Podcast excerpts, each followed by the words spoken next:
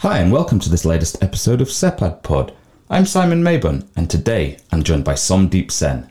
Somdeep is Associate Professor of International Development Studies at Roskilde University. He holds a PhD from the University of Co- Copenhagen and his work focuses on race and racism in international relations, liberation movements, spatial politics, settler colonialism, and post colonial studies. He's the author of the absolutely fantastic Decolonizing Palestine Hamas between the anti colonial and the post colonial, published by Cornell University Press, and the co editor of Globalizing Collateral Language from 9 11 to Endless War, published by the University of Georgia Press in 2021. He's written extensively for international news outlets, including the Washington Post, Al Jazeera, Foreign Policy, Open Democracy, and many others. So it's a real treat that we've got Somdeep here with us today, and I'm really looking forward to this conversation. Somdeep, thank you so much for joining us. Um, it's really great to have you and to be able to discuss your fantastic book. So, welcome. Um, I normally start these conversations with the question of, of what got you interested in in the Middle East and these questions of, of post coloniality. So, um, so how did someone from India get interested in, in the Middle East and these questions? Thank you, thank you, Simon, and um, yeah, thank you for, for for this opportunity to speak to you about my work.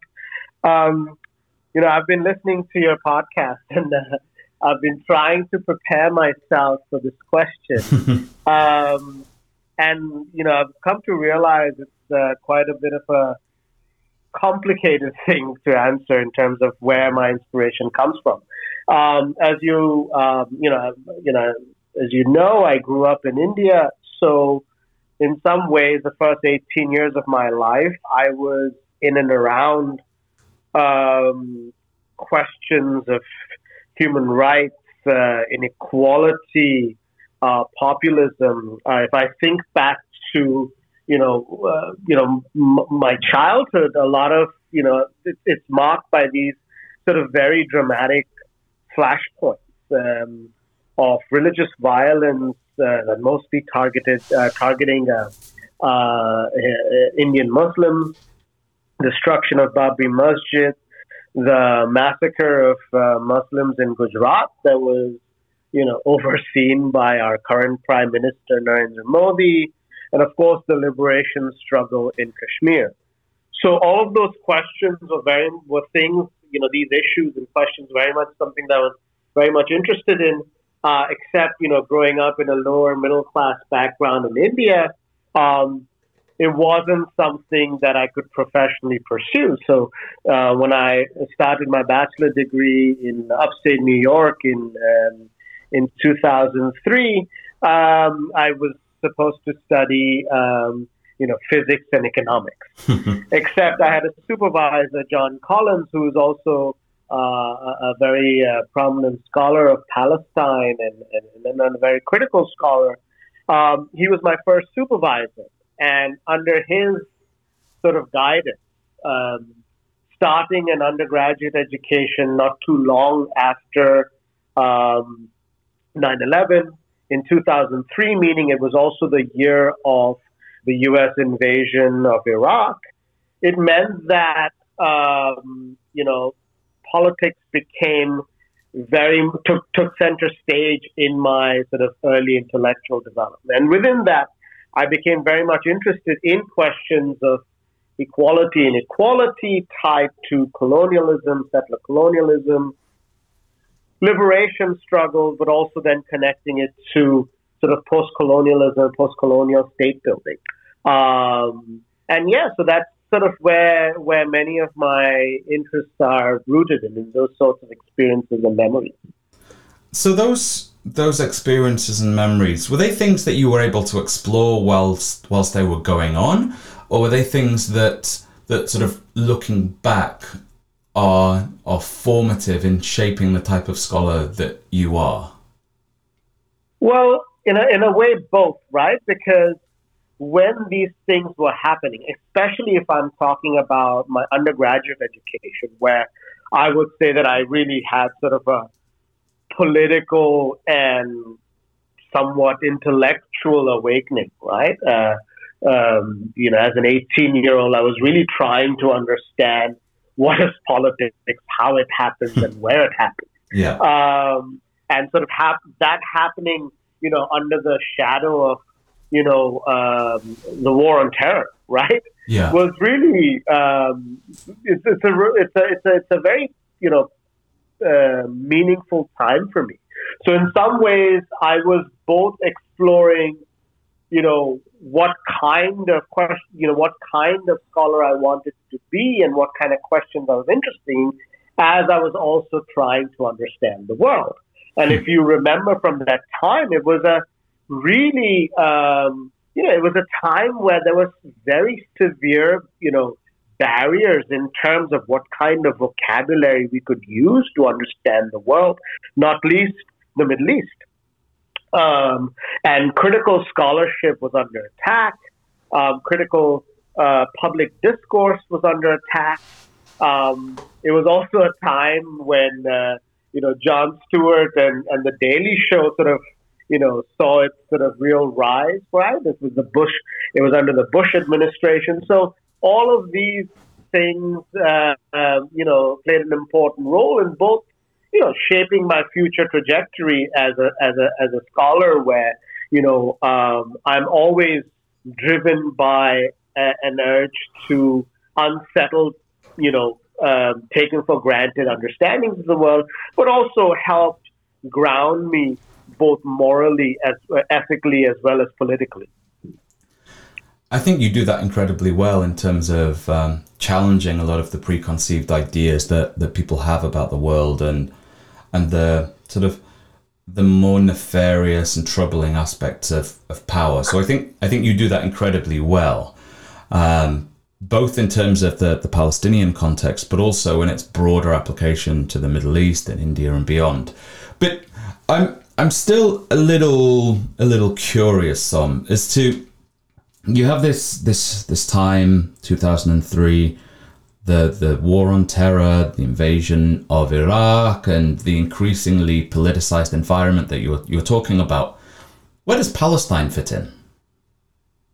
Well, uh, a couple of ways, right? So, on the one hand, John Collins is a scholar of Palestine. So, a lot of these questions that I was trying to work through, um, concepts that I was trying to understand, realities that I was trying to make sense of around the world were often translated through Palestine because of how focused John has been in his work on Palestine.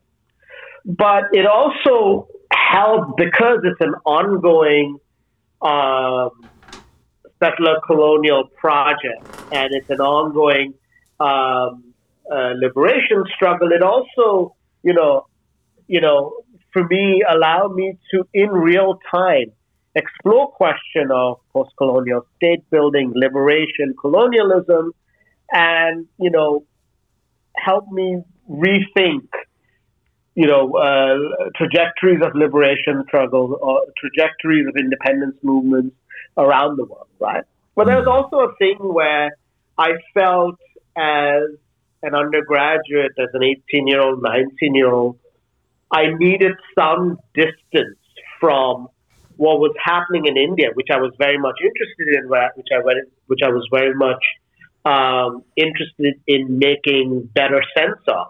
But I felt that I needed some distance from it, and in some ways, I use Palestine or I study Palestine, but it, but the questions I try to ask and the answers I try to formulate are often directed towards myself in India right? Yeah. And it's only now that I have really sort of, you know, much more directly started studying India in related in relation to Palestine. But if you look at my book and then sort of really, um, you know, go through the bibliography, for instance, and you'll see that almost there's an equal share of, you know, literature on Palestine, but then the rest of the literature is spread all over. A lot of it is on India because the context I know and understand, but also East Africa, Southern Africa, Latin America, and so on and so forth.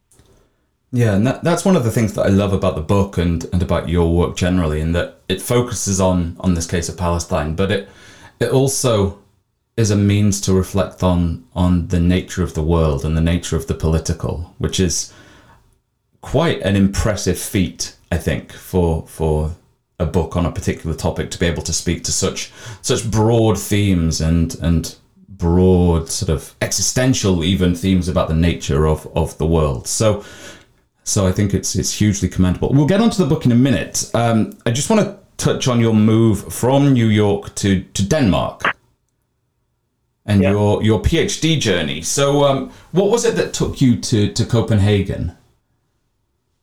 Well, it wasn't a direct sort of line from um, the U.S. to Denmark. Um, after my bachelor's in upstate New York, in this very critical environment where, um, you know, maybe the university wasn't critical, but uh, St. Lawrence University in upstate New York, but you know, the, the the scholars or the professors that, in some ways, sheltered me through my journey, they provided me a lot of space to explore these sorts of critical questions. After that, I actually moved to another university for my master's in in Boston, and that's where I, you know, really first faced some sort of academic censorship.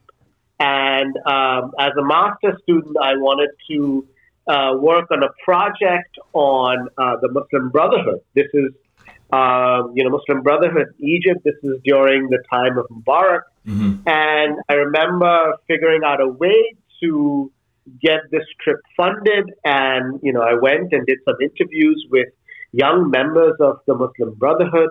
And um, I remember coming back and then applying for a PhD project or a PhD position uh, at the same university, which is sort of a normal process in the US where you do your master's and then your PhD, you know, in the same program, right? And the uh, sort of one after the other. And I remember being rejected, and I was quite surprised because my grades were fairly high. Um, and later I found out it was because I was working on a project on the Muslim Brotherhood, which was a banned organization at the time.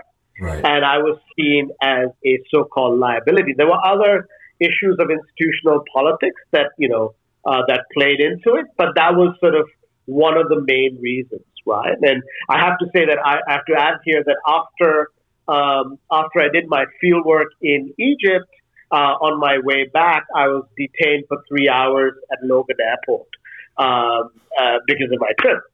So I knew at the time this was the sort of the, the, the end of the Bush era in yeah. the United States, 2007, 2000, 2008, and I sort of felt that the United States wasn't a place where I could sort of explore critical scholarship uh, or, or, you know engage with critical scholarship on the Middle East. Um, that's when I moved to Central European University, where um, uh, where I did a master's degree. I did another master's degree at Humboldt University before applying for my PhD um, at uh, the University of Copenhagen um, uh, at the political science department, which many of you know.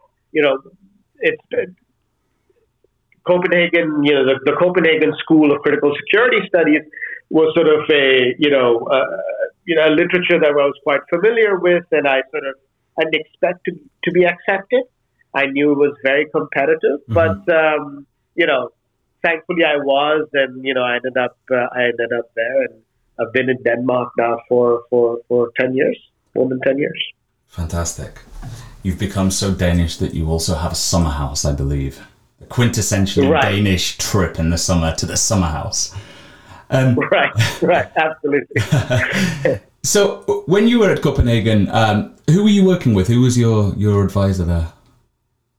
Um, uh, her name, well, the, she unfortunately died a year or two ago, but her name was uh, Birthe Hansen.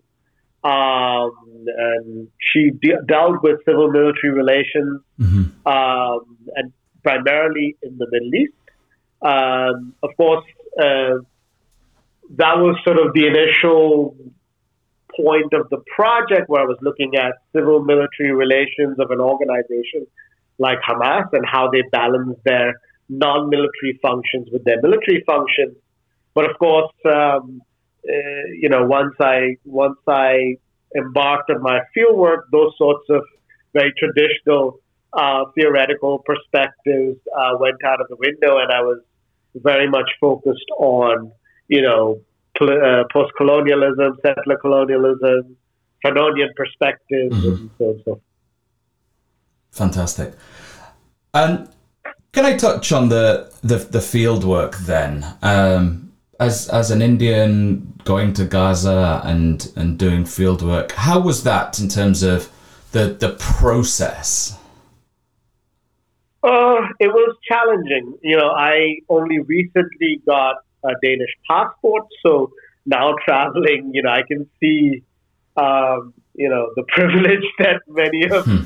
many of my European and American friends had in yeah, terms of, of traveling. But uh, um, you know, at the time, you know, when I started my fieldwork, the plan was to do fieldwork in both uh, Palestine as well as uh, Lebanon. And right. the initial phase of my PhD project, I was supposed to do a comparative study, um, like a good political scientist, a comparative study between Hamas and Hezbollah. And then when I wanted to uh, get a visa to go to Lebanon, and I was told that I could apply for a visa while in Scandinavia. I had to go to India to apply for a Lebanese visa, and right. the reasoning was that they were they were concerned that I would become an undocumented migrant in in Lebanon. So, uh, seeing the visa issues, I quickly sort of pivoted to making it a one case study focusing only on Hamas and Gaza. Um, initially, I did sort of exploratory work in Egypt, where many Hamas leaders were based, and there were, of course, many Gazans there. Um, and then later, I figured out the, the, the, the procedures, which meant which which if I wanted to go to Egypt through, uh, if I wanted to go to Gaza, sorry, through Egypt, um, there's the other option was to go to Gaza through Israel, and that required an official permission from your own embassy.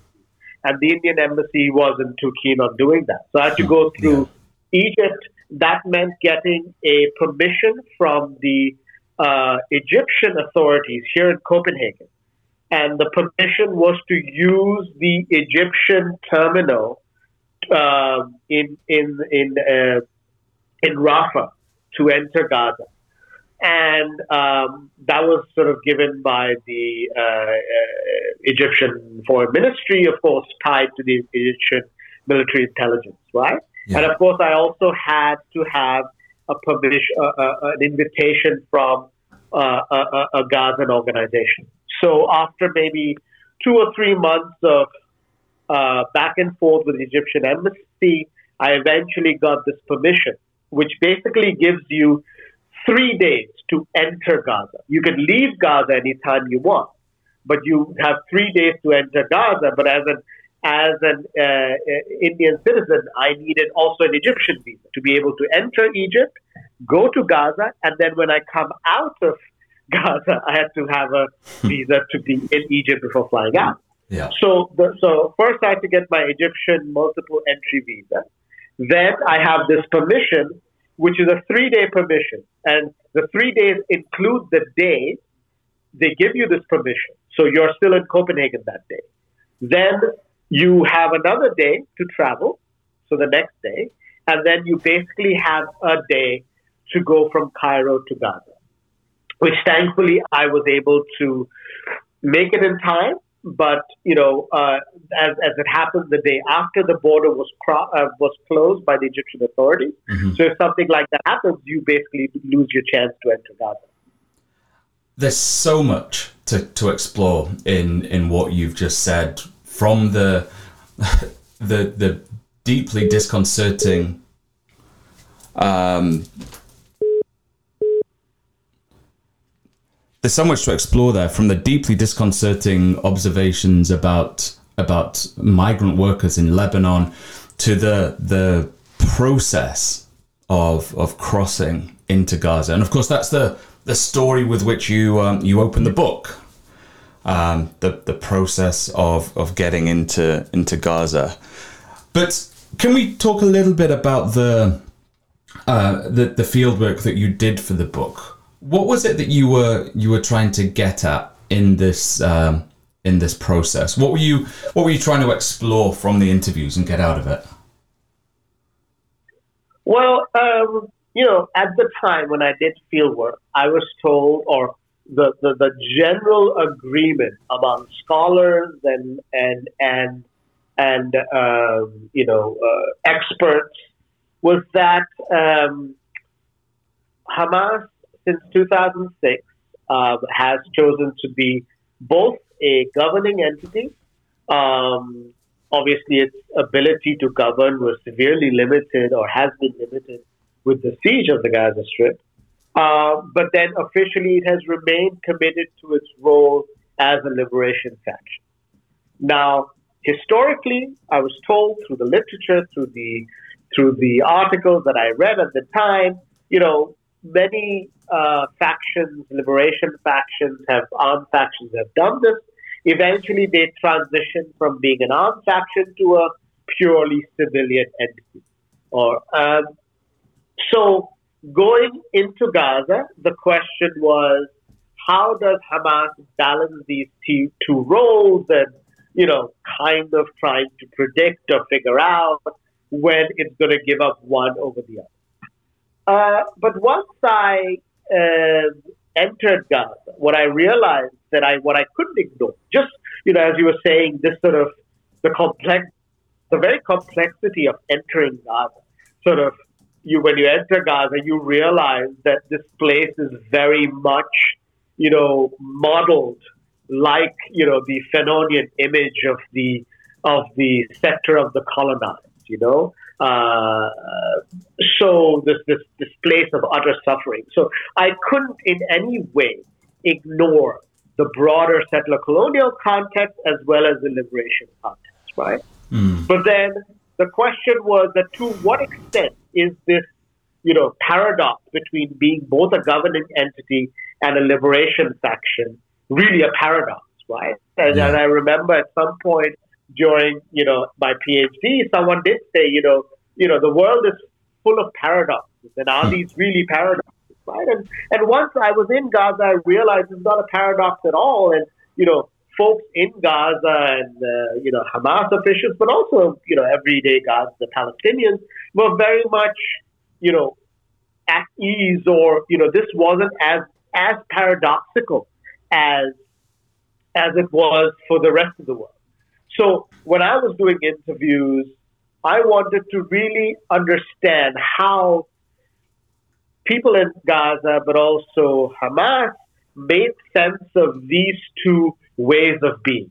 This mm-hmm. way of acting like this is a state and, you know, having all the rituals of statecraft, but also at the back of your mind, know that you're in a settler colonial context that by definition requires the uh, liberation struggle to persist and how they made sense and what that meant for you know uh, the trajectory of the liberation struggle and how we understand how liberation happens and what is our mindset is and when do we become liberated and do we ever really become liberated mm-hmm.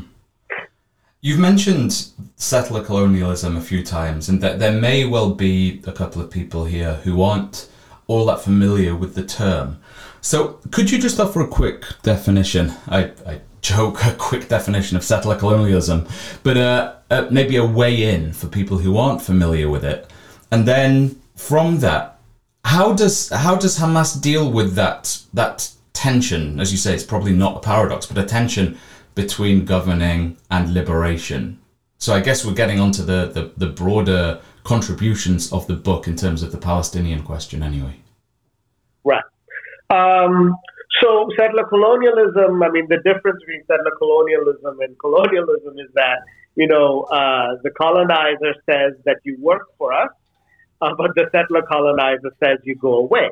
So settler colonialism is premised on this idea of the non existence of the indigenous community, right? So yeah. it is premised on uh, the the erasure uh, or the non-existence of the indigenous community as a distinct community with an identity and national identity.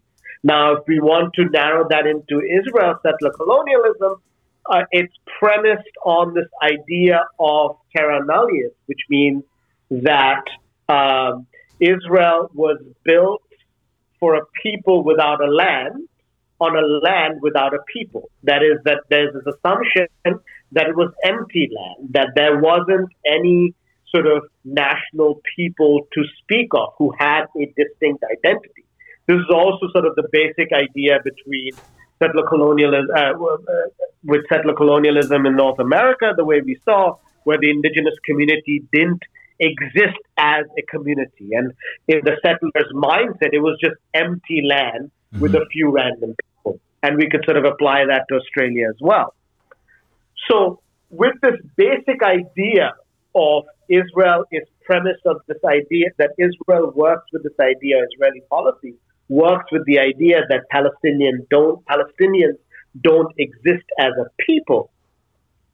Hamas sort of tries to um, uh, conceptualize or rationalize its activity, its activities as a way of uh, announcing that Palestinians are here and then they exist, right? Mm-hmm. So, of course, um, you know, it was easy to connect Hamas's armed operations within sort of settler colonial context, and you can sort of draw in, uh, you know, Fanonian perspectives and, and, and, and, and, and, you know, where each, you know, act of resistance, each armed operation, each military operation was Hamas officials, you know, uh, uh, described it to us to be as you know, um, a way of reminding Israel, reminding the settlers that Palestinians still exist. Right. So, you know, Hamas is very much shaped by this idea that Israel and Israeli policies work um, work based on the assumptions that Palestinians don't exist as a distinct national people, right? Which is why, mm-hmm. you know, if you go to Israeli museums uh, that celebrate what they call the War of Independence, but, you know, Palestinians remember as the Nakba, you know, either Palestinians are not mentioned at all or they're simply referred to as, say, marauding Arab gangs. So it is based on this, it is with this understanding and, you know, uh, in the background that Hamas often describes both its military functions as well as its sort of governing functions, its state-like, uh, state-like um, uh, maneuverings as as an attempt to remind uh, the settler, remind the occupation, remind Israel that Palestinians uh, are existing and persisting as a distinct national people. So with violence, that means, or with with an with their armed struggle, it means that each each military operation is described as this this sort of this this this this communication, right? Mm-hmm. Um, uh, Mark Ayyash talks about it as as sort of this communication, right? This dialogue between Hamas and Israel. So it's a it's a reminder to Israeli authorities that we're we still exist even though we're marginalized, even though we're oppressed, even though we're under siege. Of course, this is important because, because it's important to understand, um, or it's important for Hamas to describe its military operation, or the purpose of its military operations in this way, because as we know, you know, militarily, in terms of just sort of material capabilities, Israeli, Israel is a lot more powerful than Hamas. So with each military confrontation, there is um, a lot more material and human loss on the Palestinian side than there is on Israel. But if we tie it into this broader uh, agenda of reminding or demonstrating that Palestinians continue to uh, exist and persist, uh, despite what Israeli Israel is doing, uh, and as a, as a as an argument um, that as an argument that contradicts this uh, this this this uh, presumption or this assumption of of empty territory that Palestinians don't exist, then uh, resistance becomes part of a much more broader struggle, right? Mm-hmm. Of course, with the uh, with the um, with the, uh, uh, the the governing um, governing uh, operation, it's a little more complicated, right? Because you're governing a state that doesn't exist, or or you are you know carrying out rituals and uh, and and uh, rituals for a state that doesn't exist. Nonetheless, you know the Palestinian Authority exists, and Hamas argues that while the Palestinian Authority under the rule of Fatah was was undermining the liberation struggle. What they are doing is infusing the Palestinian Authority with the ideologies of liberation. Right? Of course, mm-hmm. in the book, I'm also critical of that because they they are also uh, they have been very you know authoritarian towards their you know, uh, you know towards you know their Palestinian uh, uh, towards Palestinian opposition factions and and critics.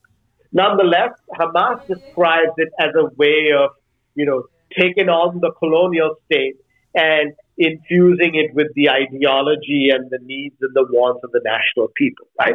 Which liberation factions often do. And if you look at post-colonial states, uh, look at their law, look at their police code, a lot of that is a remnant of the colonial state. Nonetheless, now apparently it's being it's being mobilized for the national struggle. And I guess that's where the, the anti colonial ideas of the book really start to come out then. Yeah, in, in some ways, and, in, and it's also sort of how the um, how not just anti-colonial, but how does sort of this post-coloniality, let's say this this ritual of statecraft that you would usually see in the era after the uh, flight of the colonizer, how that lives alongside, you know, uh, an era of liberation struggle where you, you would expect the anti-colonial to, you know, be of paramount importance. And this is where, you know, once empirically, I was able to show that for uh, Hamas, doing both, being both the governing entity and sort of the liberation faction, you know, doing both makes sense. You know, I ask myself, so what? And, you know, what does it mean for the broader, you know, our broader understanding of liberation struggles? And that, that's when I started exploring other, you know, other liberation struggles. And, you know, I saw that this way of posturing, like we are in the era of you know, era after the flight of the colonizer, while still being under colonial rule, is not uncommon. And it's a, it's a, it's an, it, and it was an important way, as a, a way for the for a colonized people to, you know, keep the national communities together, keep the keep the sense of self together, keep this idea that we are a single national people, despite all the uh, of all the challenges and, and, and all the ways in which we are oppressed under colonial rule.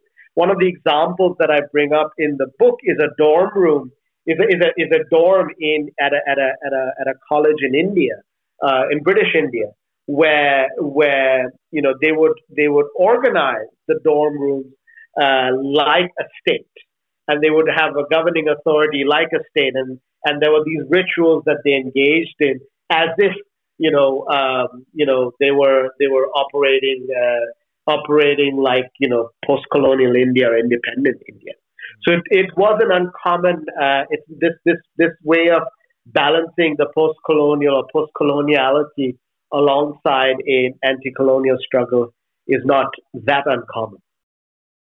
That's where sorry, some something happened there. Um, that's where I really appreciate what it is that you're doing with the book in terms of reflecting not only on the the Palestinian case, but also extrapolating to to reflect on the broader broader um, questions of of liberation, self determination, um, anti-colonial, post-coloniality, all these these complex ideas that you tease out of the book. So, in terms of the the, the broader debates on the nature of, of the political, what do you think the the main sort of takeaway for people wanting to to reflect on on these types of questions in non-MENA contexts would be?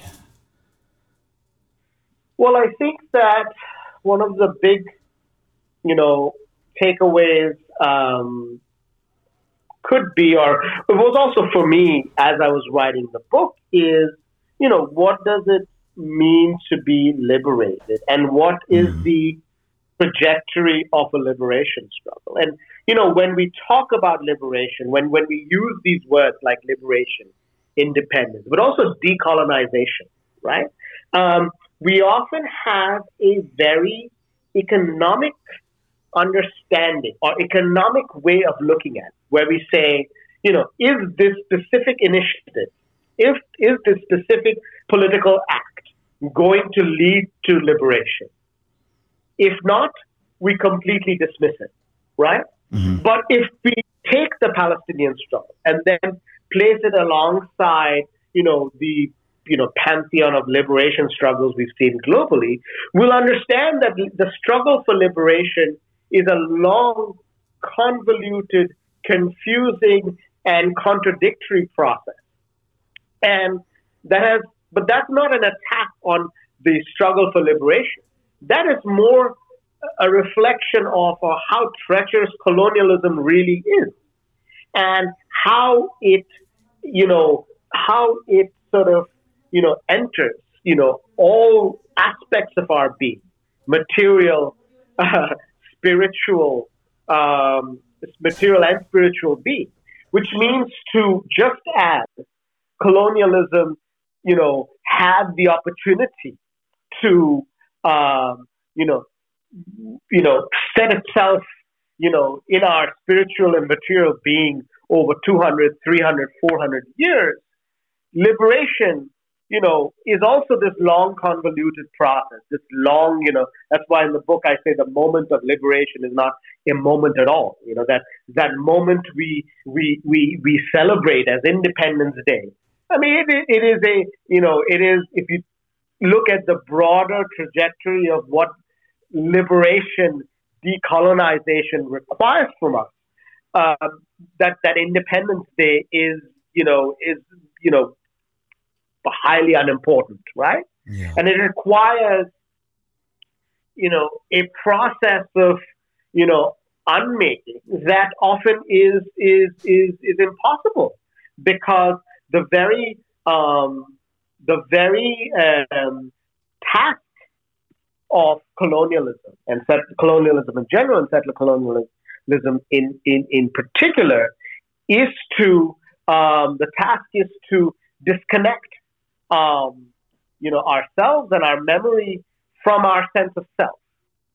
And because once you do that, then we don't exist as a people, and then we can be used, mobilized, and misused for the uh, material and material and political needs of the colonizer. So to reconnect to our sense of self, especially when we don't have a generational memory of what that sense of self, um, uh, that you know, that sense of self and sense of indigeneity was, it's a deeply, it's, it's a very complex process, right? And yeah. um, you know, as I write in my book, you know, history, you know, doesn't work with this this course correction. We can't simply sidestep colonial colonial our colonial past to you know find our individual uh, you know indigenous self.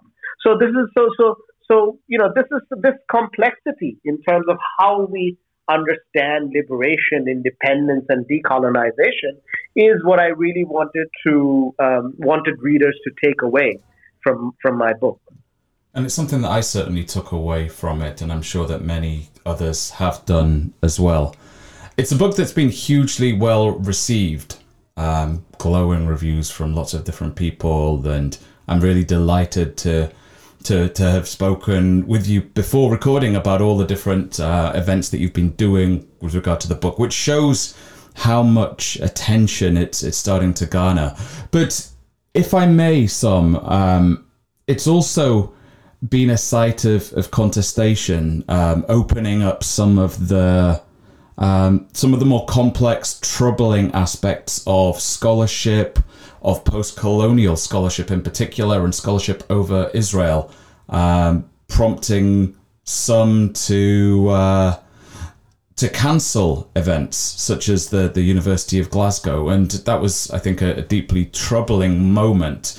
But I think what what I'd like to ask is is where does all of this and all of these complexities and the troubling nature of global scholarship where where does it sit with regard to some of these liberation movements that you're talking about?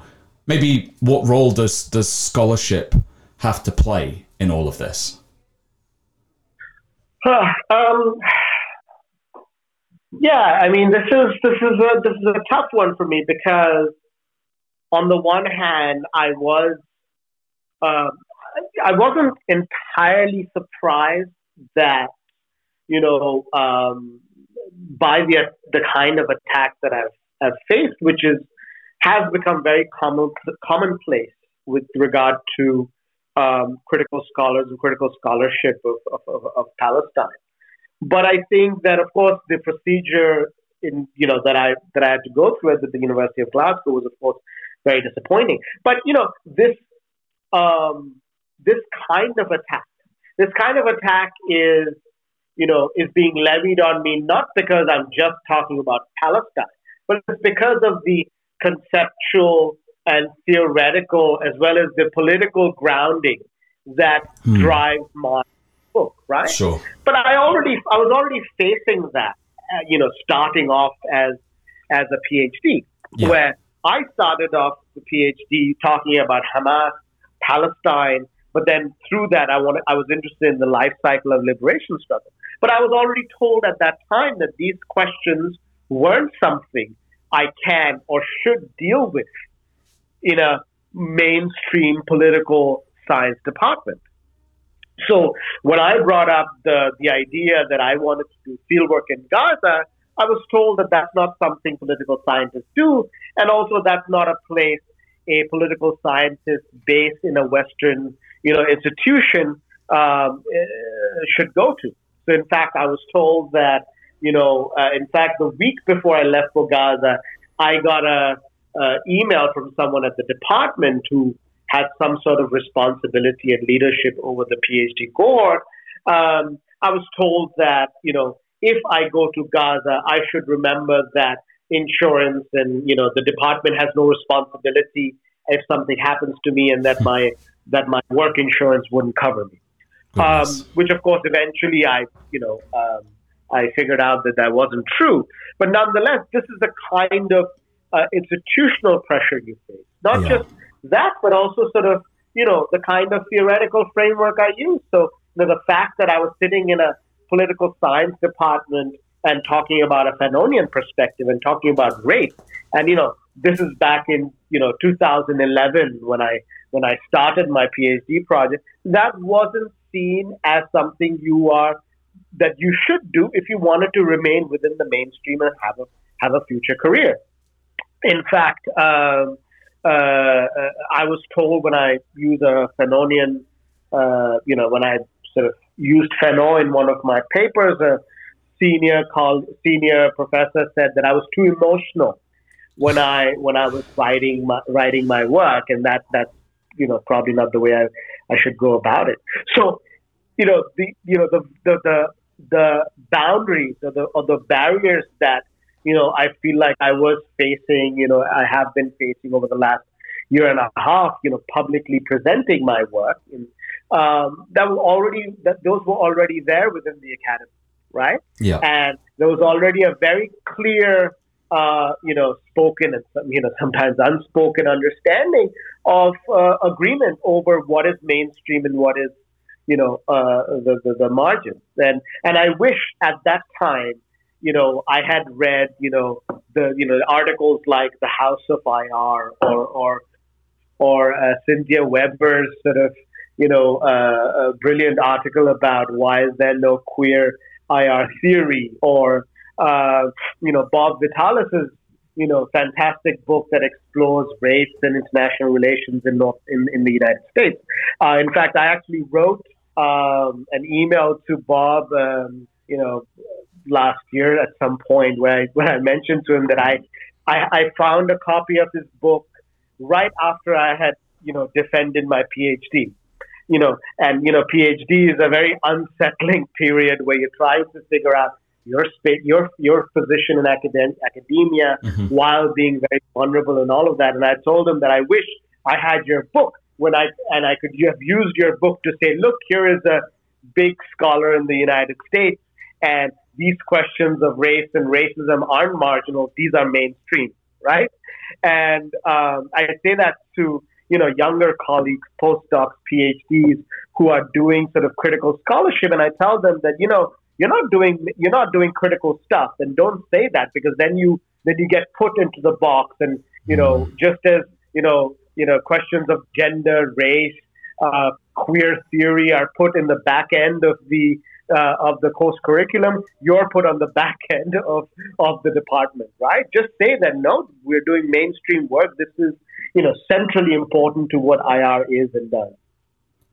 I think that's hugely important and valuable advice for for many people engaging in the types of of questions that that you are engaging in. So thank you so much for sharing it.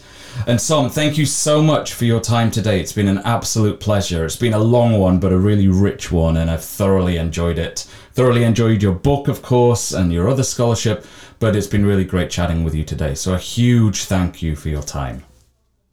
Thank you for having me. Great.